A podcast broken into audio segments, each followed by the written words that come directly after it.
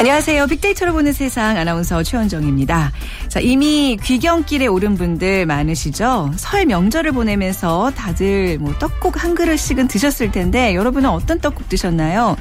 나이 한 살 더 먹는 건 아쉽지만 떡국을 먹어야 설을 제대로 샜다고 할 수 있는 건데 자, 지역마다 설에 먹는 떡국이 다 다양합니다.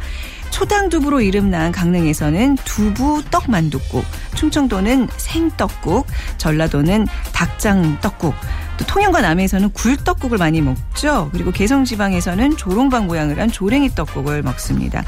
저는 개인적으로 조랭이 떡국 좋아해요. 의미도 좀 마음에 드는데 누에고치 모양의 부자가 된다는 의미가 담겨 있다고 하네요. 자, 지방마다 떡 모양도 다르고 국물 내는 비법도 다르지만 각 지방만의 특별한 멋과 맛이 담겨 있어서 보기만 해도 복을 부르는 맛이 바로 떡국이 아닌가 싶습니다. 설 명절을 보내면서 떡국 드신 분들 부자 되시고 모두 소원 성취하시기를 바라겠습니다. 오늘 빅데이터로 보는 세상에서는요. 생생한 귀경길 교통 상황과 또 그것이 궁금하다. 명절에 관한 다양한 의견들 준비했습니다. 자, 함께해 주실 분들은 휴대전화, 문자, 메시지, 지역번호 없이 샵 9730, 샵 9730으로 보내주시고요. 짧은 글은 50원, 긴 글은 100원의 정보 이용료가 부과됩니다. 그리고 KBS 라디오 애플리케이션 KONG, 콩을 다운받으셔서 생방송도 듣고 문자 참여도 하실 수 있습니다.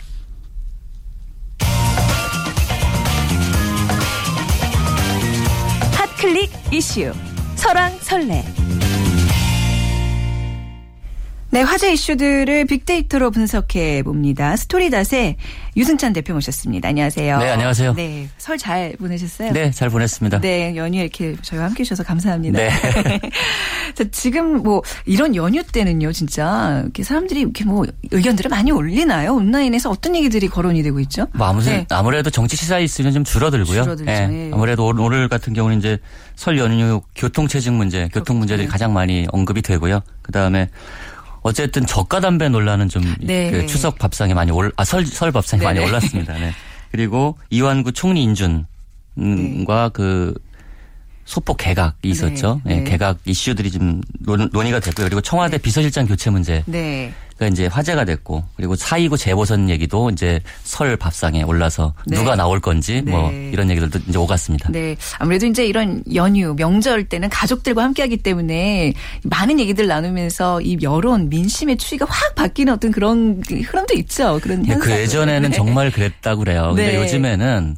이제 이 SNS가 발달하고 이러면서 일상적으로 소통이 많이 되지 않습니까? 정치 네네. 이슈가. 네. 옛날에는 이런 게 없을 때 네. 가족들이 설에 모여서 네. 뭐 이런 얘기를 하면서 네. 여론이 확 바뀌고 그랬는데 네. 지금은 예전 같지 않다고 그럽니다. 오히려 이제 그 의견이 다른 사람들이 있을 경우에는 입 가만히 다물고 절대 그런 얘기 안 꺼내는 경향도 있고 그렇긴 네. 그렇죠. 하는데. 네. 근데 저가 담배 논란은 진짜 많은 분들이 좀 얘기를 하는 것 같아요. 이게 새누리당이 먼저 불을 지폈고 야당까지 지금 호응을 하는 양상이라면서요. 네. 이게 이해하기 어렵긴 네. 한데요. 불과 두 달 전에 담뱃값을 2,000원을 올리지 않았습니까? 인상폭도 굉장히 커서 서민 증세 논란에 불을 지핀 게 담뱃값 인상이었는데요. 네. 그때 이제 국민들, 새누리당의 고정 지지층이라고 볼 수 있는 60대 이상의 반발이 이제 굉장히 커졌습니다. 아무래도 담배를 살 때마다 4,500원을 내야 되니까 네. 이게 이 부담이 될 수밖에 없는데요. 그러자 이제 새로 원내대표가 된 유승민 원내대표가 직접 나서서 저가 담배 이슈에 불을 지폈습니다. 쉽게 말해서 이제 저가 항공처럼 네. 저가 담배를 시장에 내놔서 서민들의 담배값 부담을 덜겠다는 취지인데요. 근데 이게 정책의 일관성이 없지 않습니까? 그렇죠. 그러니까 담배값을 네. 올릴 때는 국민 건강을 내세워서 담배값을 올렸는데 네. 이제 저가 담배를 내놓겠다는 얘기는 그럼 국민 건강을 생각하지 않겠다는 얘기냐 네. 뭐 이런 얘기인데 사실 이거는 그 고정 지지층이죠. 이 고정 지지층을 의식한 네. 꼼수가 아니냐. 뭐 이런 비판들이 좀 나오고 있고요. 여기에다가 새정치연합 최고위원이죠. 이번에 최고위원이 새로 되신 분인데 네. 전병헌 의원이 이른바 봉초담배 활성화를 네. 주장하고 나섰습니다. 전 의원은 담배세 인상이 사실상 저소득층에 대한 추가 과세가 되고 있다면서 네. 봉초담배에 한해 세금을 감면하면 저소득층이 저렴하게 담배를 필 수 있는 길이 열릴 것이다. 봉초담배가 정확하게 뭐예요? 그냥 까치담배, 말아 피는 담배, 네, 뭐 네. 까치담배 이런 거를 얘기하는데요. 그러면 100개비에 가령 10,000원이다. 그러면 이제 예전 값으로 돌아가는 겁니다. 네네. 근데 이것도 똑같은 취지로 보면 꼼수고 네. 국민 건강을 위해서 어쨌든 야당도 합의를 해서 통과시킨 법안이거든요. 담배값 인상이. 네. 여기에 대해서 정치권이 지나치게 표를 의식하면서 정책 일관성을 무시하는 것이 아니냐. 그렇죠. 뭐 이런 비판이 나오고 있습니다. 흡연자들 입장에서는 저가 담배를 환영하지 않는다는 건 아닌데 어떤 정책인들의 이런 태도 변화, 어떤 진정성 문제를 이제 거론을 하는 거잖아요. 문제를 삼는 거잖아요. 그렇죠. 그렇죠? 너무 눈에 빤히 보이니까요. 속내가. 네. 네. 뭐 아무래도 이런 면에서는 좀 여론이 싸늘한가요? 싸늘하겠죠? 네. 싸늘합니다. 네. 네.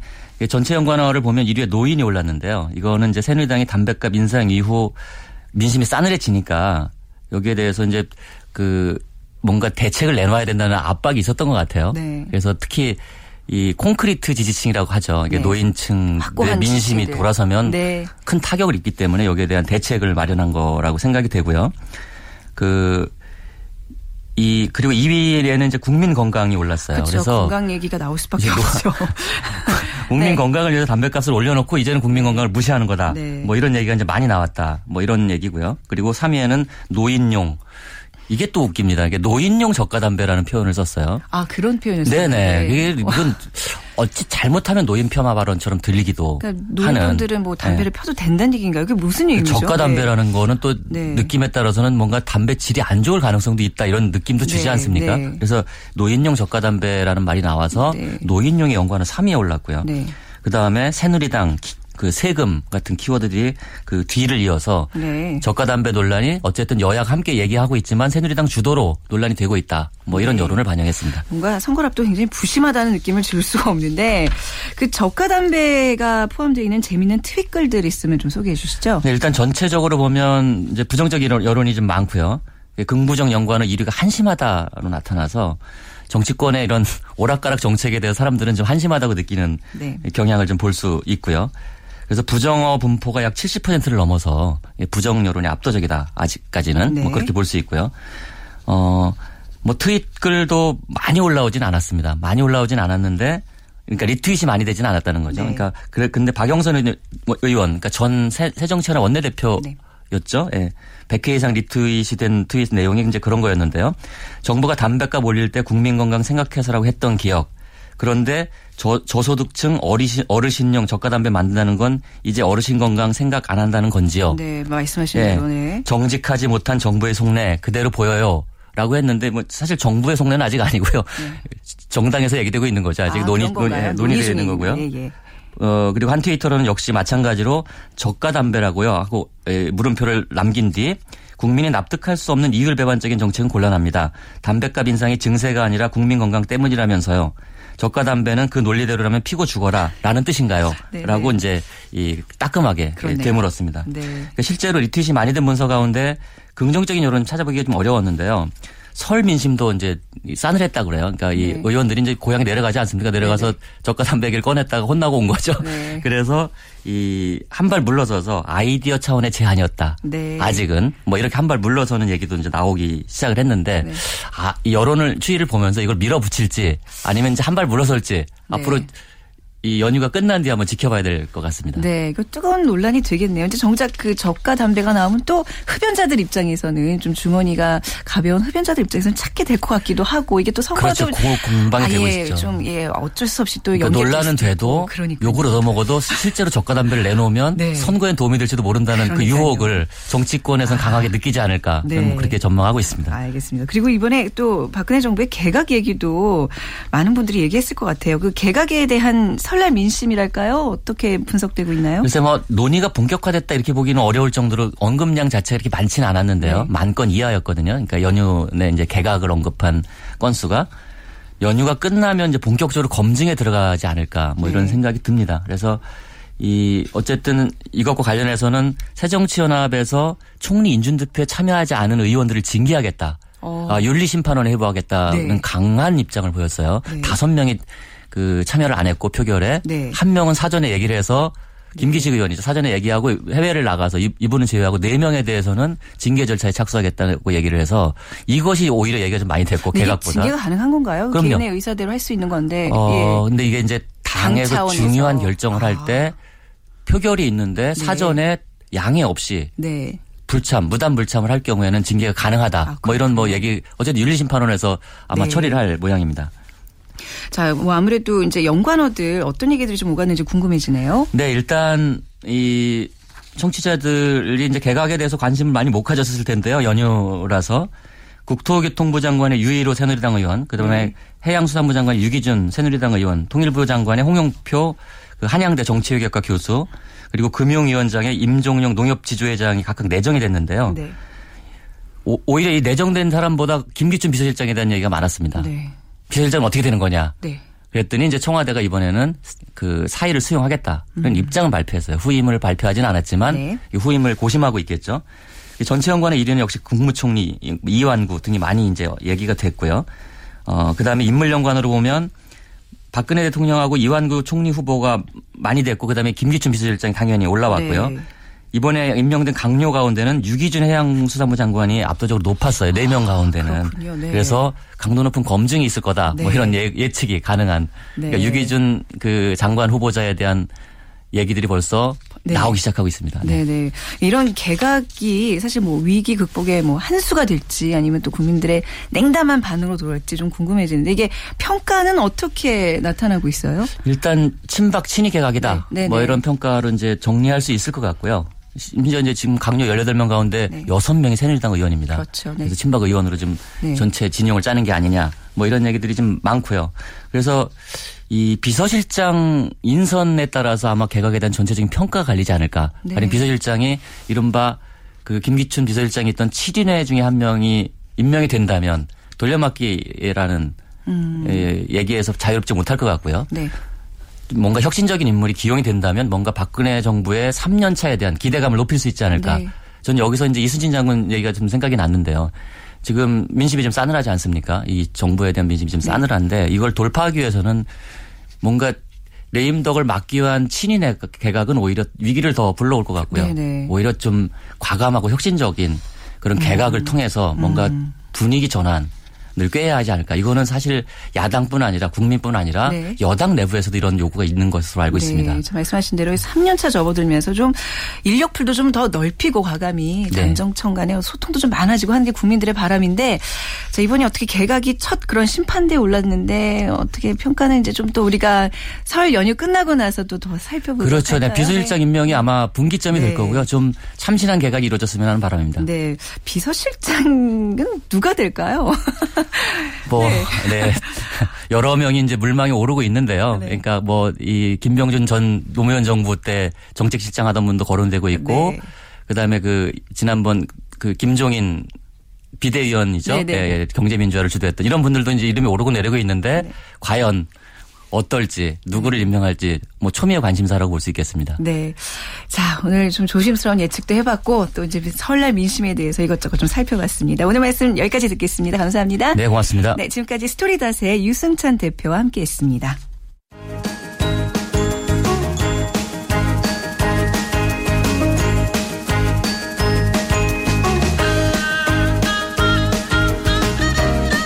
설 교통 특별 생방송. KBS 1라디오와 함께하는 안전한 귀경길.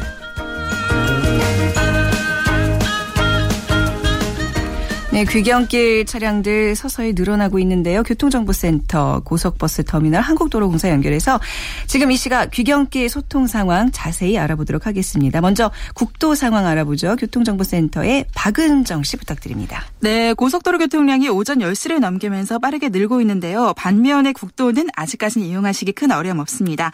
먼저 경부고속도로와 나란한 1번 국도, 안양 기아대교에서 산막 사거리 쪽으로 교통량이 점차 늘고 있고 이후로 평택 비전 사거리 부근 지체입니다. 39번 국도는 아직까지는 전 구간이 원활합니다. 서해안 고속도로 서울 쪽으로 송악 일대가 밀리는데 39번 국도를 타시면 더 수월하게 이동하실 수가 있겠고요. 또 영동 고속도로가 여주 일대로 밀리는데 반면에 42번 국도 상황은 원활합니다. 용인 일대 지나시는데도 42번 국도를 타시면 더 수월하게 이동하실 수 있겠는데요. 다만 지동 사거리 부근은 42번 국도도 시속 30km 정도로 지체되고 있습니다. 중부 고속도로와 같이 가는 3번 국도의 경우에는 대체로 원활합니다. 한데요. 오히려 귀성길의 경우에 곤지암 나들목 부근이 지체되고 있습니다. 이 부근 지나실 때는 고속도로를 타시는 게 더 낫겠습니다. 서울 시내는 간선도로 위로 정체 구간이 점차 늘고 있는데요. 그중에서도 서부간선도로 정체가 양방향 길어졌습니다. 외곽 쪽으로 나가는 길 신장교에서 금천교까지 밀리고 반대 성산대교 쪽은 고척교에서 성산대교 남단 쪽으로 더디게 이동합니다. 북부간선도로 구리 쪽으로 교통량이 많은데 월릉분기점에서 구리 시계까지 밀립니다. 동부간선도로 성수분기점 쪽 상계교에서 녹천교까지 정체고 의정부 쪽으로는 월릉분기점에서 상계교 쪽으로 밀립니다. KBS 교통정보였습니다. 네, 국토 소식 알아봤고요. 다음은 고속버스 터미널 연결해서 고속버스 예매 상황 알아보도록 하겠습니다. 정은진 리포터 전해주시죠. 네, 고속터미널입니다. 끝없이 이어지던 귀성행렬이 이제는 주춤해졌습니다. 설날이었던 어제만 해도 뒤늦게 고향을 가거나 친정 나들이 떠나는 분들이 많았는데요. 이 시각 하행선으로는 여유가 있습니다. 고향에서 출발한 버스들도 하나둘 도착하고 있는데요. 오늘 하루 상행선 전체 예매율은 62%로 어제보다는 예매 속도가 다소 빠른 상태고요. 또 오늘 근거리 구간은 상행선으로도 수월한 반면에 장거리로는 임시차로만 좌석 구할 수 있겠습니다. 주요 구간 예매율 살펴보면 광주에서 서울로 오는 분들이 가장 많습니다. 오늘 하루 6,000명가량 기경길에 오르겠고요. 부산발 서울행 예매율이 86%로 높은 편입니다. 또 고향에서 돌아오는 차편은 당일 예매하거나 터미널에 나와 표를 사는 분들이 많아서 이동량이 급증할 수 있으니까요. 인터넷과 스마트폰 애플리케이션 코버스와 이지티켓, 또 ARS 1588의 6,900번으로 미리 좌석 확보하는 것이 좋겠습니다. 끝으로 고속버스 소요시간 살펴봅니다. 이 시간 부산에서 서울까지 4시간 50분, 광주와 대구에서는 4시간 정도 걸리겠고요. 대전에서는 1시간 30분으로 자동차보다는 50분가량 빠르겠습니다. 지금까지 고속버스 터미널이었습니다. 네, 이번에는 이 시간 고속도로 상황 알아보겠습니다. 한국도로공사의 조주은 캐스터입니다. 네, 오늘 고속도로 귀경 정체는 10시를 조금 넘기면서 시작됐습니다. 오후 4시와 5시 사이 정체가 가장 길어질 것으로 보이는데요. 고속도로 교통정보 애플리케이션 등 정보 활용을 적극적으로 해주셔야겠습니다. 지금 출발하신다면 부산에서 서울까지 6시간 10분, 목포에서 서울은 7시간 정도 예상되고요. 강릉에서 서울은 3시간 40분 정도 잡으셔야겠는데 교통량이 빠르게 증가하고 있습니다. 경부고속도로 서울 방향 정체는 35km 구간 살펴집니다. 경남권인 인부와 내남 사이, 그리고 충청권인 북천안과 안성 사이가 가장 혼잡하고요. 중부고속도로 하남 방향은 서청주나 음성 휴게소 등 총 9km 구간에서 정체입니다. 서양고속도로 군산 일대는 서울 방향 1차로에서 승용차 관련 사고가 있습니다. 다행히 뒤쪽 정체는 길지가 않지만 또 다른 사고에 주의해 주셔야겠고요. 지금은 당진과 서평택 사이가 21km 구간으로 가장 지나기 어렵고, 영동고속도로 인천 쪽은 총 13km 구간 정체인데요. 여주와 이천 통과가 불편합니다. 남해고속도로도 부산 쪽으로 이동하는 길 하동부터 사천까지, 그리고 산인터널과 창원 1터널 사이의 정체가 살펴지고, 춘천 방향으로도 김해 부근 그리고 창원 1터널 부근에서 각각 속도가 떨어집니다. 끝까지 안전운전 잊지 마시고요. 지금까지 한국도로공사 교통센터였습니다.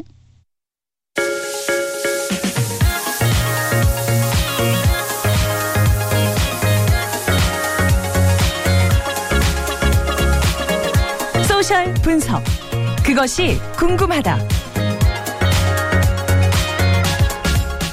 청취자의 궁금증을 빅데이터로 분석해보는 시간입니다. 그것이 궁금하다. 소셜분석 컨설턴트 김덕진 씨와 함께하겠습니다. 안녕하세요. 네, 안녕하세요.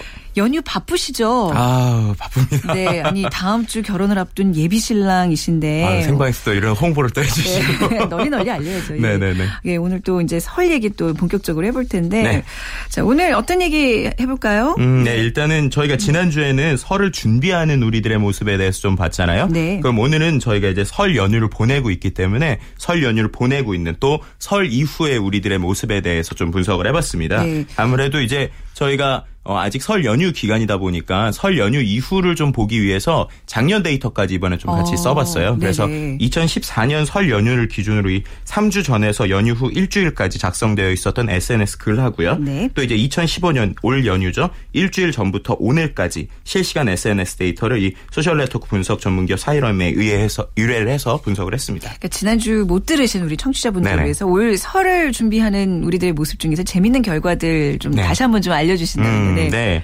일단은 그 설날을 검색했을 때 우리 포털 사이트에서 많이 나오는 연관어 중에요. 좀 재밌었고 좀 안타까웠던 부분이 구인구직 사이트와 관련돼 있는 내용이 명절 앞두고도 이 구직에 관심이 많다는 얘기잖아요. 맞습니다. 네. 특히 이제 어떤 우리가 말하는 이제 아르바이트라고 하죠. 그래서 이런 아르바이트 일들이 특히 이번에 긴 연휴다 보니까는 사람들이 고향에 가기보다는 조금이라도 돈을 더 벌려고 하는 이 친구들이 많아서요. 구인구직 사이트를 좀 많이 검색했었던 것을 볼 수 있었고요. 또 이제 설 연휴 또 추석 때 언제나 우리가 고민을 많이 하게 되는 이 선물과 관련되어 있었던 내용들이 많았습니다. 네. 특히 이제 포털과 SNS 모두에서 건강이라는 키워드가 특히 화두였고요. 그러다 보니까 뭐 약초나 한방차, 뭐 흑마늘 진액 같은 이 건강 관련 상품들이 이제 상당히 많은 관심을 받았습니다. 네. 또 이제 이번에 새롭게 나온 일종의 트렌드라고 볼 수 있을 텐데요. 이 긴 연휴이다 보니까 그런지 모르겠지만 다른 연휴를 지내는 패턴들이 여행이라는 키워드로 좀 투영이 됐어요. 네. 그래서 과거에는 그 아이들 또 자녀들만 이렇게 떠나는 여행이 많았는데 올해는 엄마와 함께 떠나는 설 여행 또는 같은 가족인데도 가족끼리 별도로 그러니까 뭐 아빠와 엄마 또는 아빠와 아들, 엄마와 딸 이렇게 따로따로 떠나는 설 여행 등 이제 좀 새롭게 패턴이 달라지는 모습들을 SNS에서 좀 살펴볼 수 있었습니다. 네, 뭐 구직이니 여행이니 하는 단어들은 어떤 좀 새로운 트렌드라고 볼 수 있고 아직까지는 대부분의 가족은 전통적인 방식으로 설을 보내는 분들이 더 많으실 텐데 이번에는 그 설날 이후에 이제 어제 이후에 SNS상에서 나타난 얘기들 좀 나눠볼 텐데 어떤 단어들이 회자가 되고 있어요? 네. 뭐 지금 이제 아나운서님께서 말씀해 주신 것처럼 이 SNS라는 매체가 특징이 좀 젊은 층들이 많이 쓰는 매체잖아요. 그렇죠. 그래서 이제 KCS 조사한 이 한국인 트위터 인구 통계를 보면요. 약 70%가 20, 30대 층이고 특히 이제 서울 수도권 지역에서 많이 사용되는 것을 알 수 있습니다. 네. 그러니까 SNS를 살펴본다는 거는 반대로 말하면 이 수도권 20, 30대의 친구들이 특히나 어떤 생각을 가지고 있는지를 잘 볼 수 있다라고 볼 수 있을 것 같은데요. 그러다 보니까는 명절에 대한 의미가 이 청취자 여러분들의 생각과 얼마나 일치하는지를 비교해 보시는 것도 재미있는 포인트가 될 것 같습니다. 그리고 이제 앞으로 20, 30대가 우리 사회를 이제 끌어갈 세대라면 그렇죠. 앞으로의 또 미래도 예측할 수 있는 거잖아요. 맞습니다. 네네. 맞습니다. 네. 일단은 이 2015년 이 설 연휴 주간이었던 이 2월 15일부터 오늘 아침 2월 20일까지 매일매일의 키워드 변화 패턴 추이를 살펴봤는데요. 네. 공통적으로 많이 보이는 것이 역시 가족, 건강 그리고 행복이라는 키워드였습니다. 변함없는 화두죠. 사실 가족, 건강, 행복은요. 네. 그렇죠. 그런데 이제 가족들의 건강을 비는 인사, 올 새해에는 행복했으면 하는 인사도 있었지만요. 그 일자별로 좀 의미 있는 변화 포인트가 있었어요. 다른 것보다 이제 행복과 좀 상충되는 의미라고 할까요? 아니면 조금 다른 의미라고 할까요? 그 걱정이라는 단어가 또 설 연휴를 앞두고 이제 사람들이 많이 하게 되잖아요. 네. 그런데 그 키워드가 설 연휴가 시작되기 직전까지는 상위에 계속 있었습니다. 네. 그런데 이제 실제 이제 설 연휴에 들어가고 나서는 이 걱정이라는 키워드가 이제 내려갔어요. 네. 어떤 편으로 보면은 설 연휴에 대한 일종의 걱정의 마음이 있다가 이제 설 연휴가 들어가서부터는 걱정이 없어졌다기보다는 걱정할 틈이 없었다라고 좀 저는 해석하고 싶은데요. 그렇네요. 그런 내용이 좀 있었고요. 또 이제 을미년이라는 단어가 이제 인사를 보내기에서 많이 보였고. 또 이제 지난주에도 말씀드렸다시피 이제 SNS나 온라인 메신저를 통해서 이제 인사를 나누는 것이 요즘에 많이 트렌드잖아요. 그렇죠. 트렌드면서도 이제 또 최근에는 좀 뜸하지 않나요? 너무 많이 오니까 서로 그렇게 안 하는 게 좀 예의라고 생각해서 요즘 저는 별로 못 받았어요, 사실. 이제 어떻게 보면은 인사라는 것이 이제 다양하다 보니까는 불특정 다수에게 보내는 인사가 있고 또 개인 대 개인으로 보내는 인사가 있지 않습니까? 작년까지는 좀 단체로 보내는 메신저들이 많았어요. 그러다 보니까 공해처럼 이렇게 느껴지는 그런 것들이 있다 보니까는 최근에는 한 사람 한 사람에게 이렇게 좀 정성스러운 내용을 보내주는 부분이 있었는데요. 훨씬 더 정감 있고 기억에 남는데 그거마저 많이 못 받았다는 거죠. 지금 제가. 네, 그래서인지 아까 말씀하셨던 단체로 보내는 것은 단체 문자 대신에 SNS에 올리시는 분들이 많더라고요. 네. 그런데 이제 설 인사 패턴에서 좀 재밌었던 부분이 우리가 보통 설 인사 또 뭐 과거에 있었던 크리스마스 이런 인사들이 SNS상에서는 보통 자정을 기준으로 많이 올라갑니다. 네. 그러니까 시간이 넘어가는 그 자정을 기준으로 많이 보내게 되죠. 그렇죠. 이제 제일 먼저 보내야지 하는 마음으로. 그렇죠. 예. 그때 많이 보내게 되는데 보통은 자정을 지나고 나서 한 그것이 2-3시까지 이어질 때가 많아요. 근데 이번 설 인사 또 특히 설 같은 경우는 1시만 딱 넘어가면 그 인사가 갑자기 줄어듭니다. 왜 그런 거예요? 왜 그런지 그 다음에 있었던 그 당일날 이제 그 다음 날의 키워드를 좀 살펴보니까요. 아침이라는 이제 키워드가 나왔어요. 그러니까 아침이라는 키워드가 이제 급증을 했었다는 얘기가 설 연휴라는 것은 결국엔 아침을 많이 보내게 되는 그런 연휴들 때문에 결국 아침을 준비하기 위해서 사람들이 이제 1시까지만 보통 대화를 많이 한다라고 볼 수 있는 부분이 있을 것 같습니다. 네. 자, 그 올해 설 인사를 메시지를 통해서 이렇게 받는 거. 근데 좀 특이했던 게 네네. 굉장히 재밌는 사진 뭐라 그래요? 그림 같은 거를 받았는데 여러 명이 한꺼번에 보니까 어디서 다 다운받아서 보내는지 그런 것들을 좀 많이 요즘 이번 설에 좀 많이 오고 갔죠? 네. 맞습니다. 네. 그래서 저는 2015년 이 메신저 설 인사를 네. 한마디로 설날 이 복주머니의 역습이라는 네. 부제를 붙이고 싶은데요. 복주머니의 역습. 이게 복주머니 이렇게 그림이잖아요. 다. 네네. 네네. 그렇죠. 이제 발단은 단순한 그림 한 장이었습니다. 이제 네. 복을 두고 가는 이제 벽에 기댄 캐릭터가 복을 하나 두고 가는 이미지로 시작을 했는데요. 네. 이제 복이 복을 받고 복이 복을 받으면서 복의 개수, 이제 복주머니 개수가 조금씩 늘어나기 시작을 했습니다. 네. 그래서 이제 한 화면을 가득 채울 정도로 복이 늘어나다가 이제는 그 화면을 뛰어넘어서 공간을 뛰어넘기 시작합니다. 네, 네. 처음에는 벽에 기대서 복을 주다가 네. 이제는 복을 어떤 빌딩에서 뿌리거나 네. 이제 비행기에서 뿌리고 네. 결국 지구를 넘어서서 안드로메다까지 복이 네. 꽉 차 있는. 네. 이거 지금 들으시면서 무슨 얘기 하시는 분들도 계시겠지만 네네네. 요즘 그 어떤 그 이제 메신저 그 앱을 통해서 이게 굉장히 많이 유행처럼 저도 요거 몇 개 받았거든요. 네네네. 네네. 굉장히 귀여워요. 사실 그렇죠. 보고 있으면. 결국에는 마지막에는 아, 다 필요 없어 이러면서 네. 복을 던지면서 이 액정을 깨버리는 그런 이제 그림까지도 네. 귀엽게 넘어갔던 것들이 있습니다. 네. 자, 재미있는 인사와 관련된 그 현상들인데 설 연휴가 한편으로는 즐겁고 재밌지만 한편으로는 좀 스트레스로 아직도 뭐 명절 징후간이라는 얘기는 이제 가시질 않고 있는데 그런 쪽의 분석 결과는 어떻게 나오나요? 네, 이 명절 스트레스라는 것은 이제 명절 때마다 빼놓을 수 없는 단골 손님 중에 하나잖아요. 네. 그래서 이제 2014년도 특히 이제 15년 전에 14년도 작년을 네. 뜨겁게 달궜었던 키워드가 있습니다. 네. 바로 이 시월드 그리고 처월드라는 단어였죠. 아, 네, 많이 들어보셨죠? 아, 예. 네. 그래서 이제 시월드는 결국 시어머니, 시아버지, 시누이처럼 이 시자가 들어가 있는 사람, 네. 또 이제 처월드는 이제 처형처럼 첫자가 들어가 있는 사람들의 세상 이런 얘기를 했었는데요. 그런 단어는 아무래도 긍정적인 내용보다는 이 부정적인 표현이나 비꼬는 표현으로 사용되기 시작합니다. 네. 그런데 이 흥미로운 점은요, 이 두 단어의 언급 시기가 조금 다른 패턴을 보인다는 겁니다. 재밌네요. 네. 네. 아무래도 그 시자가 더 먼저 나오고 처가 그 후에 나오지 않을까요? 아, 역시. 방문하는 그 실제 겪고 따라서? 계셔서 그런지 몰라도 네. 정말 잘 알고 네. 계시는데요. 이 시댁을 의미하는 시월드라는 단어는 이 명절 전날 그리고 명절 당일에 많은 네. 언급량을 보이고 있고요.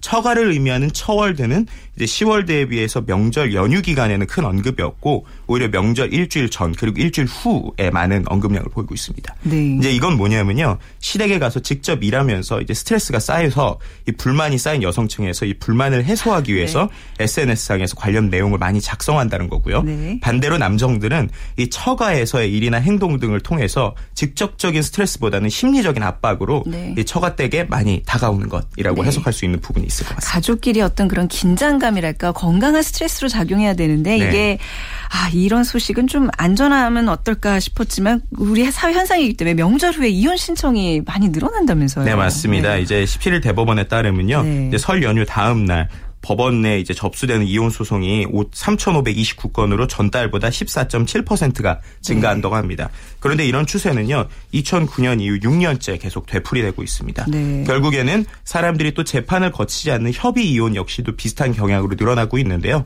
지난해 이제 설 연휴 다음 날 협의 이혼 신청 건수가 11,800여 건으로 전달 대비로 14.2%나 증가했다고 합니다. 네. 결국 이제 매해 꾸준한 증가세를 보이고 있다고 볼 수 네. 있을 것 같습니다. 이 명절에 부부 갈등의 원인이 뭘까요? 다양한 이유들이 네. 있지만요. 대표적으로 나오는 것이 명절 때 시댁의 막말, 무시, 처가의 갈등 등인데요. 네. 대부분의 것들이 설 때문에 생겼다기보다는 이 수면 안에 골마 있었던 갈등들이 명절 때 이제 시댁과 친정 식구를 만나서 폭발하게 된다라고 볼 수 있을 것 같습니다. 그러니까 이제 이 명절 전에도 좀 많은 교류가 있어야 된다는 얘기예요. 네네네. 원인을 알면 분명히 이제 대책을 우리가 저기 모색할 수 있는 건데 9777 스시님께서 설 연휴 때 도로 보면 항상 메뚜기 떼처럼 자동차가 꽉 막혀 있잖아요. 연간 수입하는 원유값은 얼마며 그로 인한 피해에 대해서도 한번 분석해 주세요 하셨는데 김덕진 씨의 숙제네요. 네. 아, 감사합니다. 네, 오늘 말씀 잘 들었습니다. 네, 감사합니다. 소셜 분석 컨설턴트 김덕진 씨와 함께했습니다. 자, 앞서 우리 봉초 담배 얘기했는데 7273님께서 봉초 담배의 뜻에 대해서 문의해 오셨어요. 직접 말아 피우는 강연 담배로 지금과 같은 그 권련 형태의 담배가 대중화되면서 1988년 이후에는 자취를 감췄다고 합니다. 자, 빅데이터로 보는 세상 마칠 시간입니다. 행복한 귀경길 되시고요. 다음 주 월요일 11시 10분에 다시 찾아뵙겠습니다. 지금까지 아나운서 최원정이었습니다. 고맙습니다.